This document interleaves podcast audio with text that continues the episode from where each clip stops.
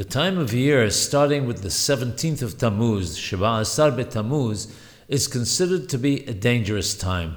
As such, one must be careful to steer away from dangerous activities or even ones that could be dangerous. Obviously, areas in which one needs to take particular care throughout the year, such as driving, are areas where we must increase our attention and prudence.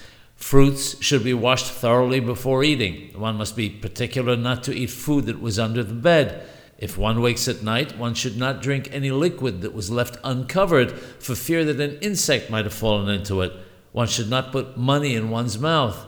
We must be very particular about the commandment of placing a parapet or railing around a flat roof and other dangers such as swimming at the sea where there's no lifeguard present.